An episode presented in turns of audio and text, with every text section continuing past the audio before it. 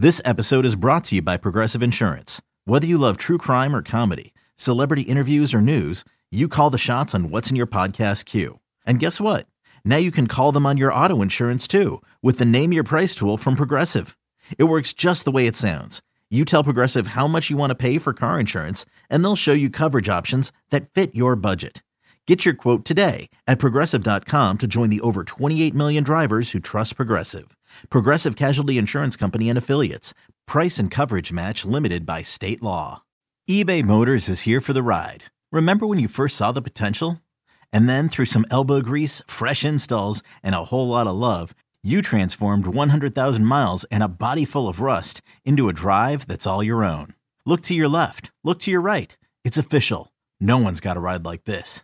There's nothing else that sounds like, feels like, or looks like the set of wheels in your garage. With over 122 million parts, you can make sure your number one ride or die stays running smoothly. So there's no limit to how far you can take it.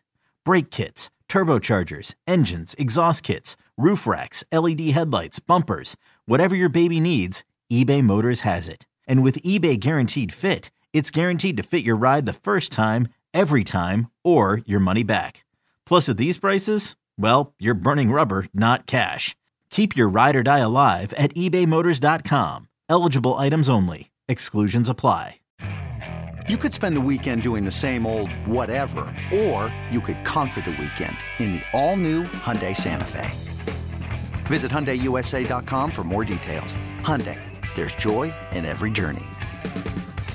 It's time for the opening, the, the opening drive. Okay, so Dan, we haven't talked since the Bears spoke on Wednesday addressing the latest staff uh, move. David Walker, the running back coach, was dismissed, fired uh, for a human resource related um, decision, uh, event. I don't know, incident. I don't know how to determine it, but human resources was involved. Matt Eberflus and Ryan Poles both spoke to that. It's a second staff change. Obviously, we've been talking about it this year in season, which is not something necessarily. Um, well, I I was surprised they were as proud of this in terms of the way they handled it as they were, but this does not reflect well on anybody in the organization. No, look, like I, I do understand where Ryan Poles is coming from in terms of his uh, want to establish a standard and a culture that is, is pretty set in stone, and that when you when you uh, wander outside those lines, that there are actual consequences for that. And, and to that end, I think it's understandable to feel like, okay, we're handling this the right way. But the problem, David, is is that that you you just you know you don't want to constantly be praising uh, the the car for having good airbags that deploy when the car crashes. Right? We've talked about that previously, and so I think you're you're here in a situation where two members of Matt Eberflus's coaching staff have left the building in a six week span, both for what we uh, understand are, are conduct related exits from Halas Hall, and you say, "What the heck is going on there?" Now, look, like Ryan is is okay to say we could have swept this under the rug. We could have kept it quiet. We could have, you know, turned a blind eye to it, and the outside world wouldn't have known about some of these things that are happening behind closed doors. And and and to their credit, they didn't do that.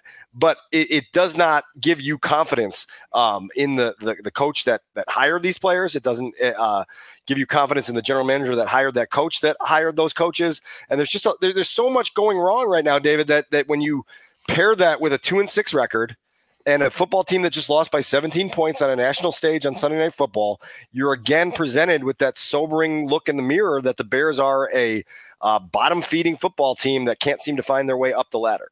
And you only feel that uh, even more so when they try to explain exactly why they believe in in the culture. Because when you are two and six, you cling to things like that, and they certainly have done that. And that's the way Matt Eberflus responded when he said this when asked if there was a culture issue on his staff. Absolutely not. Absolutely not. You know, so uh, the culture uh, in our building is outstanding. Um, the guys work hard every single day.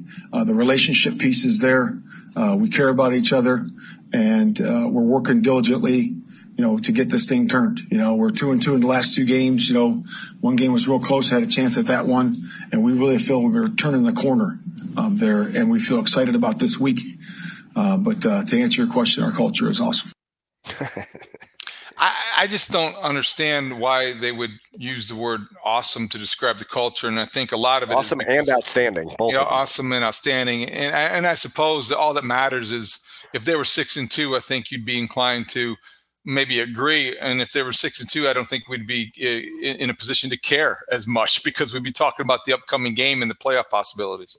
Yeah, there's no question about that. And the other part of this, David, as you well know, is that there's a lot of stuff that predate, predates this regime that they have to understand. Like the agitation in the outside world and the fan base and the audience that we speak to goes back to previous instances where they were so proud of their culture. You remember the very famous end of season press conference where George McCaskey said he was most proud of the previous Ryan and Matt for the way they handled themselves during a six game losing streak. And you thought, well, maybe just avoid this six game losing streak next time and cut right. that off at two. And then we could be proud of, of stopping the losing streak at two rather than six. And so it's just, you know, it's a different version of the same song. And I think that's what creates the elevated agitation uh, in the city uh, a- across the fan base because they've lived this before. And, and they, they just, it's, it makes no sense to latch onto that and, and to believe in it. I, you know, I remember after that year, you know, going into 2000 and, 2020 or 2021, one of those seasons where I said, I'll go down to Michael's right now and I'll buy a bunch of culture ribbons and we can hand them out for great culture things. But the, the things that real championship teams are after in the National Football League is the Lombardi Trophy. It's the conference championship. It's the, the ability to win your division. And the Bears are so far off from that that, that, that those types of Hey, it's Kaley Cuoco for Priceline. Ready to go to your happy place for a happy price? Well, why didn't you say so? Just download the Priceline app right now and save up to 60% on hotels. So, whether it's Cousin Kevin's Kazoo concert in Kansas City, go Kevin, or Becky's Bachelorette Bash in Bermuda, you never have to miss a trip ever again. So, download the Priceline app today. Your savings are waiting. Go to your happy place for a happy price. Go to your happy price, Priceline sentiments just they just fall flat and they appear tone deaf and they don't do anything for anyone. It's a Bears tradition, trying to take credit for doing the right thing in the face of adversity more than taking or accepting the blame for doing the wrong things to put them there. And that does predate this regime and this coaching staff. And that may be why they're surprised or struck by the reaction to it publicly. But it should be no surprise. And, and I think that's what's so disappointing. So, David Walker, uh, running back coach, gone. Alan Williams uh, pre- preceded him out the door back in September. We're told, based on the questioning and the information, that they're not related incidents, which I don't know if that makes anyone feel better or worse. Uh, yeah, I don't know either. But I, but I think that when you look at um, when you look at the big picture, uh, I, I think that you it does it does raise some questions because about the head coach because all of these decisions is the staffing decisions are up to the head coach. So Matt Eberflus not only may get to the end of the season and have the losingest record in two seasons as a Bears coach as any guy who's ever had his job, he'll have this on his track record as well. Right, and and look, like later in that press conference, I asked him directly, David. You, know, you you're the overseer of a team that is two and six and has experienced far more off-field turbulence than on-field success. And how do you describe the direction of this team? And in a very football-y way, he pointed to the improvement of the defense and the fact that they're stopping the run and that they're, you know, establishing a ground game on offense well. And if they can just kind of win the turnover battle, everything will will answer itself. And it, it it was just like, well, I think you're missing some of the point here. And he seemed so proud, David, of this two and two record over the last four games of October, where you're like, look, the most recent time you played, you didn't compete. You got your doors blown off by the Chargers, and the two teams you've beaten, one of them just had a fire sale and got rid of a, bunch of their, their really good players, and the other one just fired their general manager and their head coach. So, w- w- what are we doing? Like, w- why are we celebrating some of these achievements when there's obviously uh, s- some things that are are seriously wrong?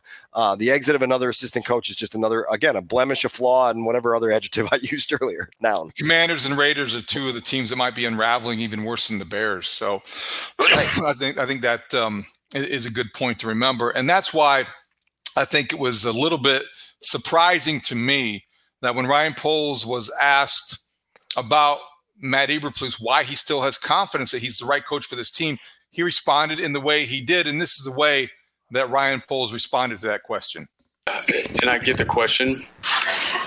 He, what I see on a, every every day where I see him address the team and I see his approach through adversity, it is stable, man. And I know in the outside world it doesn't look like that.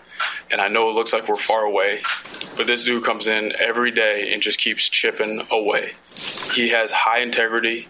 The people that he brings in here, he's done the work to make sure that they're the people they're supposed to be. Again, we hold that standard. If it doesn't follow that and, and, and people aren't acting that way, they're not here. But the way that he holds holds everything down here is incredible for how loud it is, how tough it is.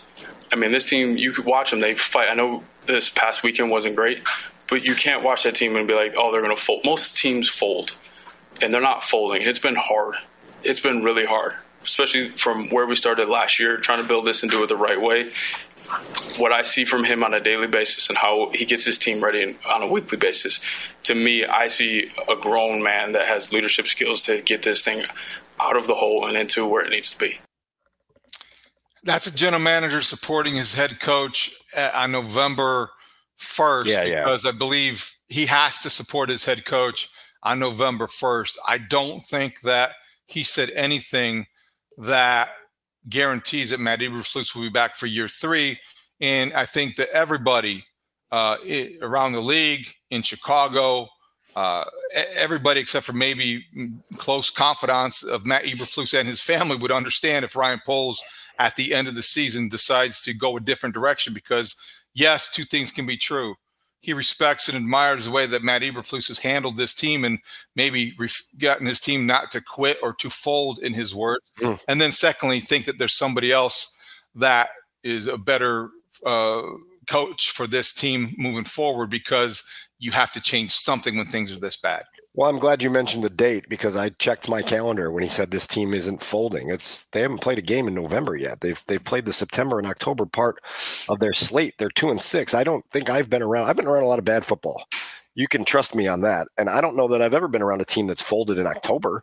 You know what I mean? The folding comes later when when right. all these things add up and the cumulative fatigue takes you down, and guys start making uh, you know understandable selfish decisions, which a lot of these players now are going to be faced with making uh, when you when you're trying to determine how quickly to come back from an injury and and what your priorities are going forward.